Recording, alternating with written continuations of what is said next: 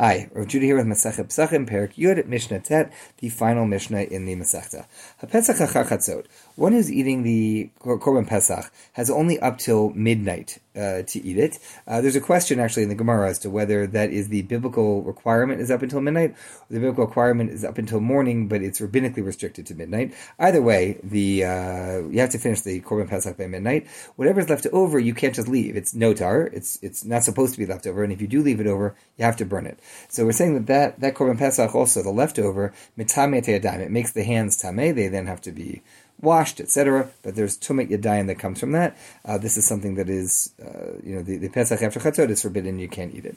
Hapiko v'hanoter mitame yadayim. Also, if one had an incorrect, uh, or the Kohen had an incorrect uh, intention while sacrificing a korban, or leftover korban past its expiration. Every korban has its expiration. All these things are mitamin et. They make the hands tame. Beirach birkat pesach patar et shel zevach. Beirach shel zevach lo patar et shel pesach. Div Rabbi Yishmael.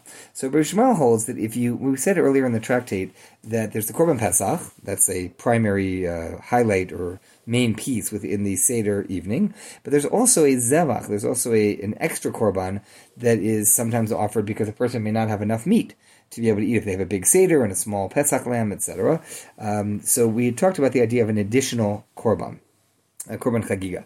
So when a person makes a bracha over each of these korbanot, if one made the bracha over the korban pesach first, which wouldn't usually be done because the korban pesach is eaten after the meal, and the and the uh, korban chagiga would be eaten during the meal. But if for some reason one made the bracha over the pesach first, they've now covered the korban chagiga, says Rabbi Shmuel, because the pesach is the primary korban, and the and the chagiga is just kind of the the tag along korban that came with it. But if you said the bracha over the korban chagiga, then you've not covered the korban pesach because the Korban Pesach is special and different and primary.